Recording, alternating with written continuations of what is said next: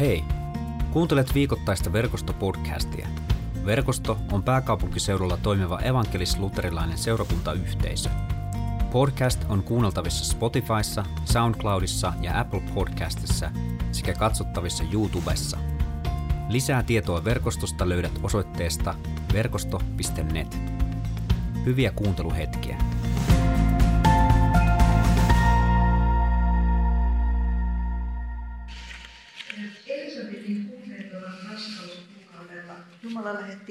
Gabrielin Nasaretin kaupunkiin Galileaan tapaamaan nuorta tyttöä, joka oli neitsyt ja luvattu vaimoksi Daavidin suvusta tulevalle Joosefille. Tytön nimi oli Maria. Enkeli tuli sisään ja sanoi hänelle, Terve Maria, ilo täyttää sinut, sillä Herra on kanssasi. Sanat saivat Marian täysin ymmälleen, ja hän ihmetteli, mitä tällainen tervehdys mahtoi tarkoittaa. Enkeli kuitenkin jatkoi, älä pelkää, synnytät pojan. Aa, ei, älä pelkää, Maria. Jumala on päättänyt osoittaa sinulle erityistä suosiota. Sinä tulet raskaaksi ja synnytät pojan, jolle sinun pitää antaa nimeksi Jeesus. Hänestä tulee merkittävä e, ja häntä kutsutaan korkeimman pojaksi. Herra Jumala antaa hänelle hänen esi-isänsä Daavidin valtaistuimen. Hän hallitsee kuninkaana Jaakobin sukua ja hänen valtakautensa on ikuinen. Maria kysyi enkeliltä, miten se on mahdollista. Minähän olen koskematon. Enkeli vastasi, pyhä henki tulee sinun yllesi ja korkeimman voima peittää sinut varjoonsa. Syntyvä lapsikin on sen vuoksi pyhä ja häntä kutsutaan Jumalan pojaksi. Myös sukulaisesi Elisabet on raskaana ja odottaa poikaa vanhoilla päivillään. Hän on jo kuudennella kuukaudella, vaikka häntä pidetään hedelmättömänä. Jumalalle mikään ei ole mahdotonta. Olkoon siis niin, Maria sanoi, minä olen Herran palvelija. Niin enkeli lähti hänen luotaan. Kiitos Mialle. Tota, nuo tuossa olivat ikiaikoisia Jumalan sanoja ja nyt sitten seuraa ajatuksia, että mitä niillä voisi olla meille kerrottava meidän elämäämme tälle maailmalle vuonna 2022. Ensinnäkin ihana nähdä monia tuttuja kasvoja ja kasvoja, joita ei ole nähnyt vähän aikaa. Ja, ja tota, kotikatsomon ääressäkin luotan, että siellä on monta, monta teitä mukana. Mä haluan kutsua ihan alkuun sut semmoisen ajatusleikkiin. Viimeinen kuukausi on heittänyt meidän maailmamme ihan niin kuin ylösalaisin monella tavalla. Me ollaan havahduttu jälleen kerran siihen, kuinka arvaamaton, kuinka väkivaltainen, kuinka armoton tämä maailma on. Se on sitä tosi osalle ihmiskuntaa ollut sinäkin aikana, kun me ollaan eletty, mutta me ollaan jotenkin jouduttu uudelleen, tai ehkä monet ensimmäistä kertaa kasvokkain tämmöisen uudenlaisen tilanteen kanssa. Ja se ajatusleikki, mihin mä nyt kutsun sua mukaan, on tällainen, että jos sulla olisi vapaus ja rajattomat mahdollisuudet niin kuin esittää ratkaisu tämän maailman ongelmiin, jotka nyt yhdellä tapaa kilpistyy esimerkiksi Putinin sodan niin kuin tunnelmissa.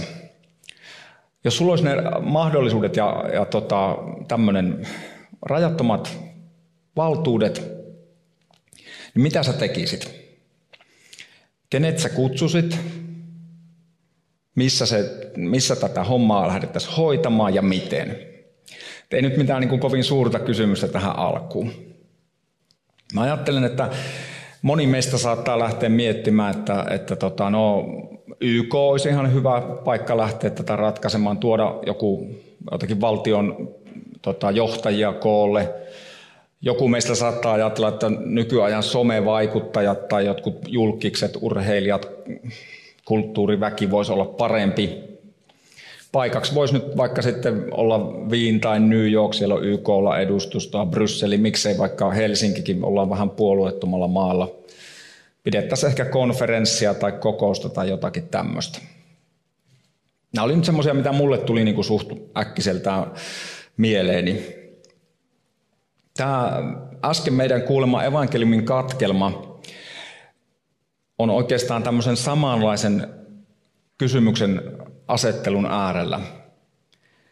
Kun rakastava Jumala, kun hän näkee tämän maailman ja hän, hän halusi tuoda ratkaisun tämän maailman ongelmiin, niin me ollaan nyt ikään kuin sen ratkaisun alkumetreillä. Me ollaan sen alkumetreillä, kun Jumalan lähettiläänä enkeli Gabriel, Gabriel kertoo Marialle, että hän tulee raskaaksi, että Jumala tulee ihmiseksi, teologinen termi inkarnaatio, sana tulee lihaksi, eli jotenkin Jumala murtautuu tähän meidän kärsivään ja monenlaisten ongelmien keskellä painivaan maailmaan ja jakaa maailman historia aivan kirjaimellisesti niinkin, että me tänä vuonna ollaan vuodessa 2022 yhdeksän kuukautta meidän, tai niistä tapahtumista, mitkä kuultiin, niin yhdeksän kuukautta, noin yhdeksän kuukautta siitä eteenpäin, niin maailman historia, maailman ajanlasku, niin kuin me se ymmärretään, alkoi siitä. Ja kun nyt Jumala tekee sen oman, omalla tavallaan, hän päättää, että miten hän puuttuu tämän maailman kaikenlaisen, tuo ratkaisun tämän maailman ongelmiin, niin se on aika erilainen ainakin, mitä mun mieleen tuli ensimmäisenä. Hän ei valitse jotakin isoa maailman metropolia, hän valitsee Nasaretin, joka oli sen aikainen aivan tuppukylä periferiassa, keskellä ei mitään. Hän valitsee tulla tai valitsee paikalle ihmisen, joka ei ole minkään maailman mittapuun mukaan sellainen, niin kuin hän on niin kuin nykysuomen kielellä nobody, ei kukaan. Hän on täysin niin kuin tavallinen ihminen tai sieltä tavallisesta niin kuin vielä, niin kuin vielä alempana. Alaikäinen, naimaton tyttö, kihlattu luultavasti merkittävästi itseään vanhemmalle miehelle. Ja sitten se Jumalan tapa hoitaa asia on vielä merkillisempi.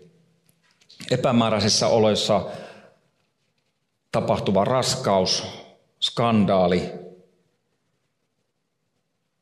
häpeällinen tapahtuma. Ja näin Jumala sitten lähti toteuttamaan omaa suunnitelmaansa tämän maailman pelastamiseksi. Tänään mä haluaisin pohtia sun kanssa kolmelta kantilta tätä, tätä tapahtumaa.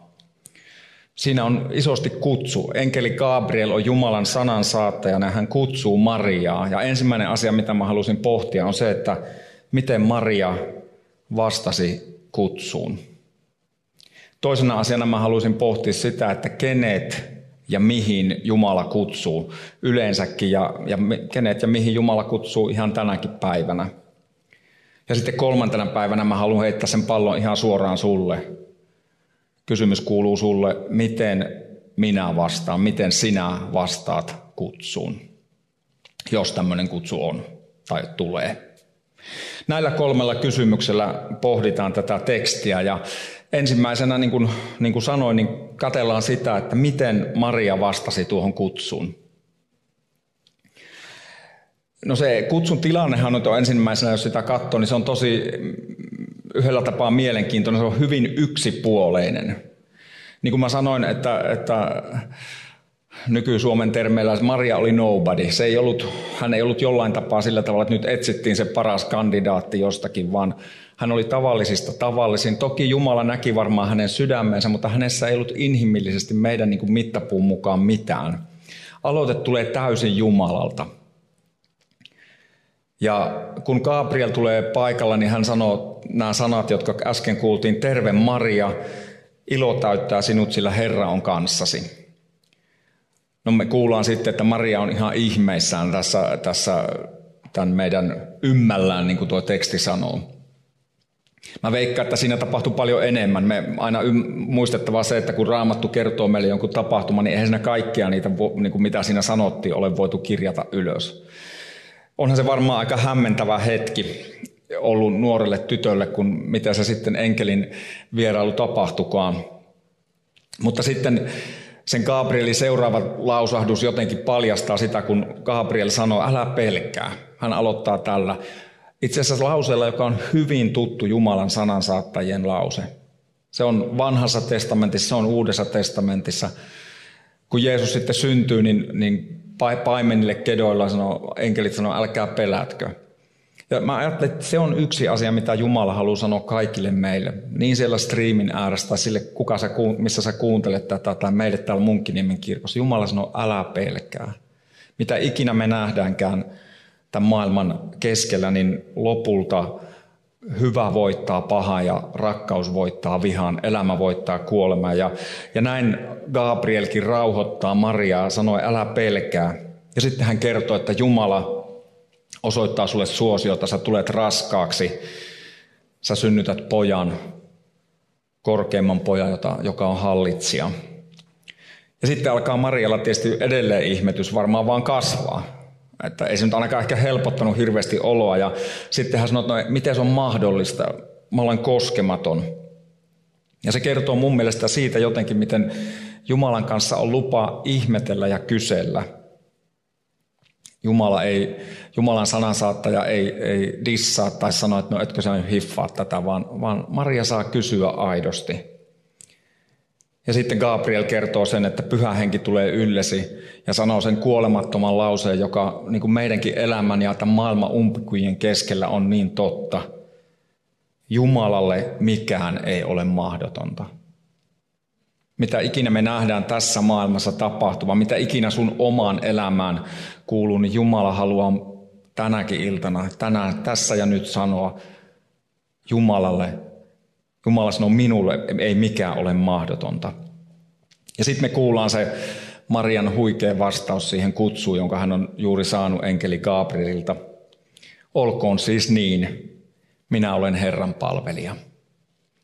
Vähän jos me mentäisiin tätä evankeliumitekstiä eteenpäin ja luettaisiin lisää, niin No tai tässä hetkessä me nähdään se, että jotakin siinä enkelin ilmestyksessä oli sitä, että Maria uskalsi luottaa siihen Jumalan rakkauteen ja hyvyyteen. Hän kaiken hämmennyksen keskellä hän sanoi, että olkoon siis niin, minä olen Herran palvelija. Hän luotti siihen, että Jumalalla on hänen elämälleen paras, Jumalan rakkaus ympäröi häntä. Ja sitten jos me luetaan eteenpäin, niin mielenkiintoisesti Maria ei jäänyt yksin tämän ikään kuin tämän kokemuksensa, tämän, tämän uuden tietonsa kanssa, vaan hän meni sen Elisabetin luo, josta siellä tekstissä kerrotaan aiemmin. Tuossa äsken Riikka mainitsi, että ensi lauantaina täällä on yhteisöpäivä ja, ja tuu tänne, mieti, että miten sä voit elää muiden kanssa yhdessä tätä uskoa, ihmetellen etsien – Meillä on paljon pienryhmiä ympäri pääkaupunkiseutua. Marian esimerkki on siitä, miten hän vastasi kutsua, että hän luotti Jumalan hyvyyteen, totesi, että olkoon siis niin, ja sitten meni myös jakamaan sen toisen luotettavan ihmisen kanssa. Näin ensimmäisenä ajatuksena se, miten Maria vastasi tähän kutsuun. No toisena sitten se, että kenet ja mihin Jumala kutsuu. No me aloitettiin, tai mä oon yrittänyt ainakin paaluttaa sitä, että, että ei Maria ollut jotenkaan, se ei ollut, että hän oli joku aivan uniikki, tai hän oli tietenkin, jokainen ihminen on täysin uniikki. Ei ole yhtään sinun kaltaista, me jokainen ollaan Jumalan mestaripiirroksia omalla tavallamme, mutta Maria oli tavallinen ihminen tavallisesta pikkukylästä. Tästä samasta niin kuin asiasta viimeisimmässä kirkko- ja kaupunkilehdessä niin on, oli haastattelu Turun ja Espoon piispoilta Marian päivän tämän sunnuntain niin teemoista ja otin lyhyen lainauksen Turun piispa Mari Leppäsen ajatuksista siitä, että, että miten tämä Jumalan kutsu toimii, ketä Jumala kutsuu ja mihin hän kutsuu. Näin, näin piispa Mari Leppänen. Jumala tulee ihmiseksi Marian kautta ja keikauttaa kumolleen ihmisten rakentaman maailman järjestyksen, jossa ihmisarvon mittareina ovat valta ja raha. Se, että Jumala valitsee tämmöisen nuoren tytön poikansa äidiksi, alleviivaa sitä, että edelleenkin Jumala kutsuu yhteyteensä tavallisia ihmisiä ja antaa erilaisia tehtäviä. Maria oli valmiina, kun häntä kutsuttiin. Se, että Jumala valitsee tämmöisen nuoren tytön poikansa äidiksi, alleviivaa sitä, että edelleenkin Jumala kutsuu yhteyteensä tavallisia ihmisiä ja antaa erilaisia tehtäviä. Jos koet olevasi tavallinen ihminen tai epätavallinen. Välillä koen olevani aika epätavallinen, mutta sitten toisaalta aika tavis, mutta sehän on sitten varmaan aina vähän mistä suunnasta elämänsä katsoo. Mutta siinä jotenkin korostuu se, että Jumala kutsuu juuri sinut ja sinut ja sinut ja minut ja meidät jokaisen. Ei ole sellaista luokkaa ihmisiä, joita Jumala kutsuu ja sitten joitakin toisia, joita hän ei kutsu. Hän kutsuu jokaisen meidät siinä elämän tilanteessamme, missä ollaan, juuri sellaisena kuin me ollaan. Ja sitten mihin Jumala kutsuu? Jos me ajatellaan, että Marialla toki oli maailman historiassa aivan ainutlaatuinen tehtävä palvella Jeesusta ensin hänen äitinään niin, että hän kirjaimellisesti kasvoi Marian kohdussa ja sitten syntyi lapseksi. Mutta jos sä ajattelet sitä tehtävää, millainen se oli, mihin, mihin Jumala kutsui Marian, niin kyllä siitä niin semmoinen loisto ja, ja, ja niin kuin glamour on aika kaukana. Se alkaa näissä epämääräisissä oloissa, jossa häpeällinen raskaus pienessä kylässä tulee Marian ja toki myös sitten Joosefin osaksi. Jos olet joltakin pieneltä paikkakunnalta, niin tiedät, että juorut kiertää yhtä paljon kuin sitten niin kuin tämmöisessä isommassa yhteiskunnassa. Ne kiertää sitten iltapäivälehtien ja lööppien ja netin ja muun kautta. Se ensimmäinen asia, mitä Maria joutuu, niin hän joutuu kantamaan suurta häpeää siitä, mihin Jumala hänet kutsui. Seuraavaksi alkaa se, että synnytys ei, ei onnistukaan kotona, vaan pitää lähteä veron kantamisen takia toiseen kaupunkiin. Ei ole tilaa synnyttää missään järkevässä paikassa. Kun Jeesus on syntynyt, niin sitten alkaa hyvin arkinen aherus vauvan ruokkimisessa, pepun pesemisessä, veden hakemisessa kaivolta, ruoan laittamisessa. Tällaiseen arkiseen palveluun Jumala kutsui Marian lopulta, tai vähän sen jälkeen, niin onkin pakomatka pois sieltä omasta maasta, koska sen aikainen hirmuhallitsija lähtee vainoamaan vuosia Egyptissä pakolaisena pikkuhiljaa paluu omaan maahan. Jotenkin tapahtumia, jotka tapahtuu meidän silmien edessä tällä hetkellä, niin ne oli osa Marian elämää ja sitä kutsumusta, johon Jumala kutsui hänet hyvin arkista palvelua iloineen ja suruineen. Yksi välähdys myöhemmin Marian elämästä kertoo myös hyvällä tavalla se, että kenet Jumala kutsuu. Kun Jeesus sitten oli aloittanut julkisen toimintansa, niin hänellä oli isot joukot, jotka seurasi häntä. Ja, ja me luetaan evankeliumista sellainen tapahtuma, jossa Jeesus on siellä väkijoukon keskellä ja sitten Maria – on tullut tapaamaan poikaansa yhdessä Jeesuksen veljien kanssa. Kun he ei pääse sinne väkijoukon, väkijoukon vuoksi sinne Jeesuksen luo, niin he lähettää sanan, että, että kertokaa Jeesukselle, että, että, että äiti on täällä ja hänen veljet on täällä ja haluaisi tavata. On tosi mielenkiintoista, mitä Jeesus vastaa. Hän vastaa tämmöisellä retorisella kysymyksellä, kuka on äitini? Ketkä ovat sisaruksiani? Ja sitten hän katsoo niitä omia opetuslapsiaan, oppilaitaan siinä ja sanoo näin. Se, joka toteuttaa taivaallisen isäni tahdon, on veljeni, sisareni ja äitini. Jeesus kertoo juuri sinulle, että kun siinä omassa kutsussasi, johon Jumala sinut on kutsunut, elät siinä Jumalan taivaallisen isän tahdossa, niin sinä olet Jeesuksen nyt rupeaa kiertämään. Onko... No niin.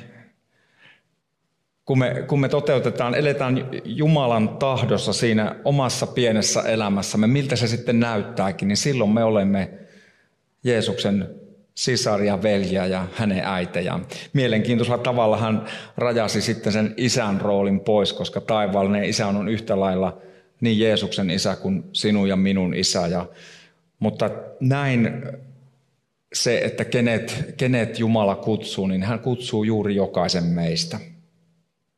Ja nyt sitten jääkin viimeisenä se, että kuinka sinä ja minä vastataan tuohon, tuohon Jumalan kutsuun. Mä toivon, että mä oon nyt saanut niin kuin sut luottamaan siihen, että Jumala kutsuu sinua. Hän kutsuu sinua, hän on kutsunut sinua aina niin kuin, ja hän jatkaa kutsumasta elämäsi jokaisena päivänä. Yhtä lailla kuin Maria oli ainutlaatuinen ja hänellä oli oma tehtävänsä, johon Jumala, oma elämä, johon Jumala häntä kutsui, niin sinulla on juuri sitten sinun näköinen ja kokoinen oma tehtävä elämä, johon Jumala sinua kutsuu. Varmaan paljon siitä meidän elämästä on myös sitä sellaista arkista palvelua. Se on erinäköistä, mutta, mutta sellaiseen arkiseen palveluun mä ajattelen, että Jumala kutsuu jokaista meitä. On mielenkiintoista, että kun Jeesus sitten siellä elämänsä loppupuolella kertoo, että kuinka Jumala näkee ihmiselämän, mitä, miten Jumala sitä mittaa. Hän antaa vertauksen viimeisestä tuomiosta ja siellähän Jeesus kertoo näin, että minä olin alaston, te vaatetitte minut, minä olin nälkäinen, te ruokitte minut, minä olin vankeudessa ja sairaana ja te kävitte minua katsomassa. Ja nyt sitten siinä vertauksessa ne, joille Jeesus kertoo, että te teitte näin hyvin, palvelitte minua, niin he kysyvät, että, että Herra, milloin me ruokittiin sut, kun sä olit nälkäinen, milloin me vaatetettiin sut, kun sä olit alasto, ja milloin me käytiin sua katsomassa, kun olit vankeudessa tai sairaana. Ja silloin Jeesus kertoo, että kaiken, minkä olette tehneet näille yhdelle vähimmistä, sen te olette tehneet minulle. Eli hyvin arkiset asiat, jotka sinä ja minä voidaan tehdä jollekin toiselle, ovat Jeesuksen sanojen mukaan sitä, että me saamme palvella häntä itseään. Mä ajattelen, että niinpä meidän arjen ajatukset sanat, asenteet, meidän rukoukset, onpa ne rukouksia meidän läheisten tai rukouksia Ukrainan tilanteen puolesta, meidän pienet teot, ne kaikki ovat sitä arkista elämää, johon Jumala kutsuu jakamaan hänen rakkauttaan. Me ei nähdä niiden vaikutuksia useinkaan, ei välttämättä ollenkaan, ei siinä hetkessä eikä, eikä koko elämämme aikana. Mutta niin kuin Jeesus, Jeesus siitä viimeisestä tuomiosta sanoi, niin silloin me olemme palvelleet Jumalaa, kun me näin jaamme hänen rakkauttaan toinen toisillemme.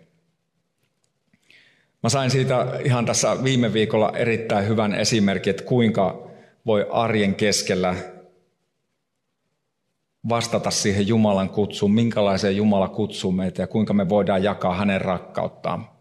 Kysyin luvan äh, puolisoltani Netalta, että saanko tämän kertoa ja me oltiin tuossa viime viikolla toimittamassa erästä asiaa sellaisessa tota, liikkeessä, jossa virkailija oli Plexin takana, hän oli yksin siinä, siinä tota, työssä ja, ja Plexi eristi meidät siitä, kun siitä sitten niitä asiaa hoidettiin ja jonkun aikaa siinä Netta hänen kanssaan keskusteltua, niin sitten jostakin tulikin vaan ilmi, että tämä naisvirkailija oli ukrainalainen.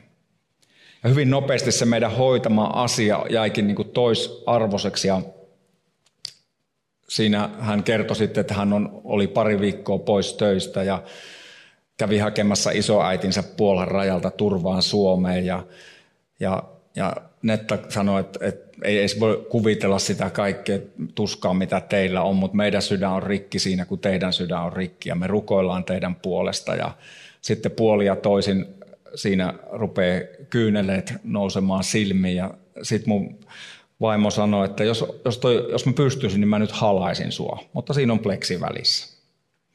Ja sitten asia tietysti piti hoitaa loppuun, vaikka sen oli vähän jäänyt toisarvoiseksi ja kun asia oli hoidettu loppuun, niin me sitten lähdettiin siitä pois ja ensimmäinen asia, mitä Netta sanoi mulle, että hän haluaa nyt mennä johonkin kauppaan ja ostaa jotakin, edes jotain pientä niin kuin tälle ihmiselle – kertomaan Jumalan rakkaudesta.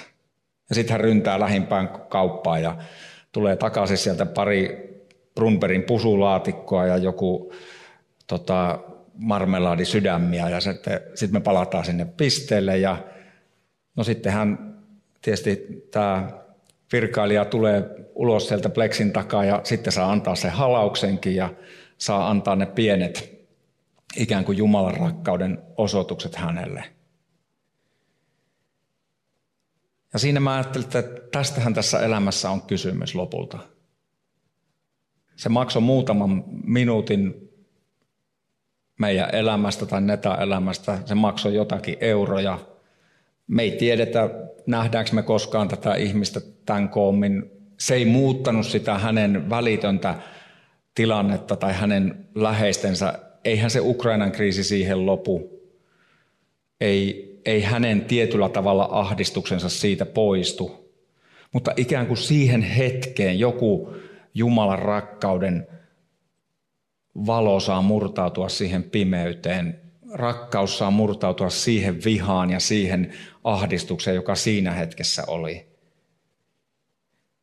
Ja näin mä ajattelen, että tähän Jumala meitä kutsuu itse kutakin ja, ja meillä ei tarvitse olla muuta vastausta kuin Marialla, että, että olkoon siis niin, minä olen Herran palvelija.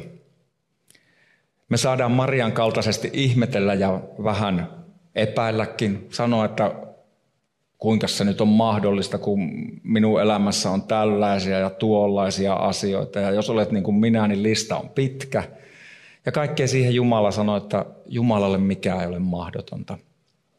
Jumalan rakkaus peittää raamatun mukaan kaiken syntien paljouden. Jumalan rakkaus peittää kaiken sen, mikä sinussa ja minussa on rikki. Sitä, mikä me itse tiedostamme ja sitä, mikä on vaan semmoinen sokea piste, mitä me edes itse tiedostetaan. Ja kaiken sen keskellä Jumala kutsuu juuri sinua jakamaan hänen rakkauttaan toisille ihmisille. Meiltä ei odoteta muuta kuin sitä, että me ollaan valmiina. Ja se kannattaa tehdä yhdessä. Niin kuin mä tuossa sanoin, se kannattaa tehdä niin, että jakaa sitä elämäänsä. Tänään siihen on loistava mahdollisuus täällä messun jälkeen jäädä vähän juomaan kirkkokahveja tai teetä, tutustua johonkin toiseen, laittaa viestiä Riikalle, joka vastaa monen muun asian rinnalla myös me, meidän pienryhmistä, tulla mukaan yhteisöpäivään, elää yhdessä elämää toisten ihmisten kanssa, luottaa Jumalaan siihen, että, että hänen rakkautensa kutsuu myös minua ja varustaa minut, lähettää minut jakamaan tuota rakkautta – Suurin osa siitä elämästä on hyvin arkista, näkymättömissä. Sitä se oli Marialle, mutta sitä se oli itse asiassa Jeesuksellekin. Jeesus eli reilun 30 vuotta suurimman osan siitä ajasta hyvin näkymättömissä. Ihan tähän loppuun haluan lukea Henri Nauenin hartauskirjasta Rakastettu on nimesi. Loistava kirja, suosittelen. Eilinen äh, hartausteksti oli äh, otsikoitu Kätketty Jeesus. Ja se kertoo siitä, mihin Jumala kutsui Jeesuksen, siitä pitkästä matkasta, joka meille on tuntematon. Me nähdään Jeesuksen syntymä ja hänen viimeiset vuotensa, mutta ei nähdä paljon siitä koko kutsusta, joka hänellä oli. Näin Naue meille kirjoittaa. Luulen, että meidän on mahdoton ymmärtää tapaa, jolla Jumala tulee luoksemme Jeesuksessa, ellemme käsitä sitä, että Jeesus eli suurimman osan elämästään poissa julkisuudesta ja oli jopa julkisen toiminnan vuosinaan useimpien ihmisten näkökulmasta näkymätön. Maailma tavoittelee julkisuutta, kuuluisuutta, suosiota ja mahdollisimman suurta näkyvyyttä, mutta Jumala tahtoo toimia kätkössä. Sinun on annettava kätketyn Jumalan salaisuuden painoa syvälle mieleesi, tai muuten katselet sitä aina väärästä näkökulmasta käsin. Jumalan silmissä todella merkittävät asiat harvoin tapahtuvat julkisuudessa. Kenties onkin niin, että seuratessamme silmäkovana VIP-henkilöitä ja heidän tekemisiään, rauhanneuvotteluja ja mielenosoituksia, kaikessa hiljaisuudessa rukoilevat ja toimivat tuntemattomat ihmiset saavatkin Jumalan pelastamaan meidät vielä tältäkin tuholta. Jumala kutsuu sinut ja minut elämään se oma elämämme, johon hän on meidät asettanut, rukoilemaan, rakastamaan, jakamaan elämämme, antamaan Jumalan rakkauden ensin niin vallata meidät, että siitä rakkaudesta kyllä riittää jaettavaa. Se on arkista elämää, se on näkymätöntä elämää ja vain taivas tietää kaiken sen, mitä sillä on vaikutusta. Sanotaan Marian sanoin, olkoon siis niin, minä olen Herran palvelija. Rukoilen, että se voi olla minun ja sinun vastaus Jumalan kutsuun tänään ja elämämme jokaisena päivänä. Rukoillaan yhdessä. Kiitos taivaallinen Isä, että sinä kutsut meistä jokaisen. Kiitos, että teet aloitteen. Sinä näet jokaisen meidät, tiedät elämämme, tiedät verukkeemme, miksi koemme, että ei meitä ole, tai ei minua ole kutsuttu. Kiitos, että sinun kutsusi koskettaa jokaista meitä ja se kutsu on voimassa tänään ja elämämme jokaisena päivänä. Anna anteeksi se, että me usein vähätellään itseämme tai, tai jotenkin luullaan se, että, että me ei riitetä.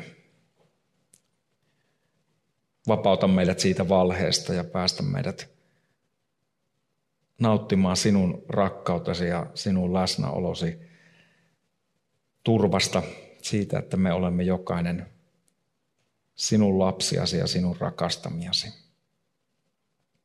Jos on jotakin meidän sydämellä, joka, jonka tiedämme tai tunnemme painava ja ikään kuin erottavan meitä sinusta, niin kiitos, että tässä hetkessä saamme myös jättää ja jättää tuon asian ja tietää, että sinä annat meille kaiken anteeksi. Kuule, kun tässä hiljaisessa hetkessä niin halutessa me voimme sinulle tunnustaa sen, mikä sydäntämme painaa. Jumala on rakastanut maailmaa niin paljon, että tuli Jeesuksessa yhdeksi meistä, että kenenkään meidän ei tarvitse joutua kadotukseen eikä kantaa syyllisyyttä tai synnin taakkaa. Jumalan palvelijana ja hänen antamin vakuutuksin julistan kaikki sinun syntesi anteeksi annetuiksi Jeesuksen ristin kuolema ja ylösnousemuksen tähden ja julistan tämän synnin päästö sinulle isän ja pojan ja pyhän hengen nimeen. Taivallinen Isä, täytä meidät sinun rakkaudellasi ja sillä tiedolla, että sinä olet meidän kanssamme. Kiitos, että rakastat meitä tänään ja elämämme jokaisena hetkenä. Amen.